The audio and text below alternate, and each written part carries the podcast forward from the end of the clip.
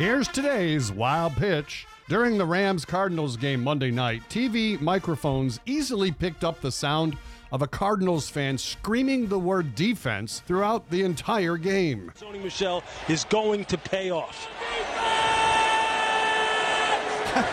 Boy, Sean McVay talked about. Yeah, it went on for like 90 minutes. I bet that guy hates himself this morning, but not as much as the fans that sat around him do. That's today's wild pitch.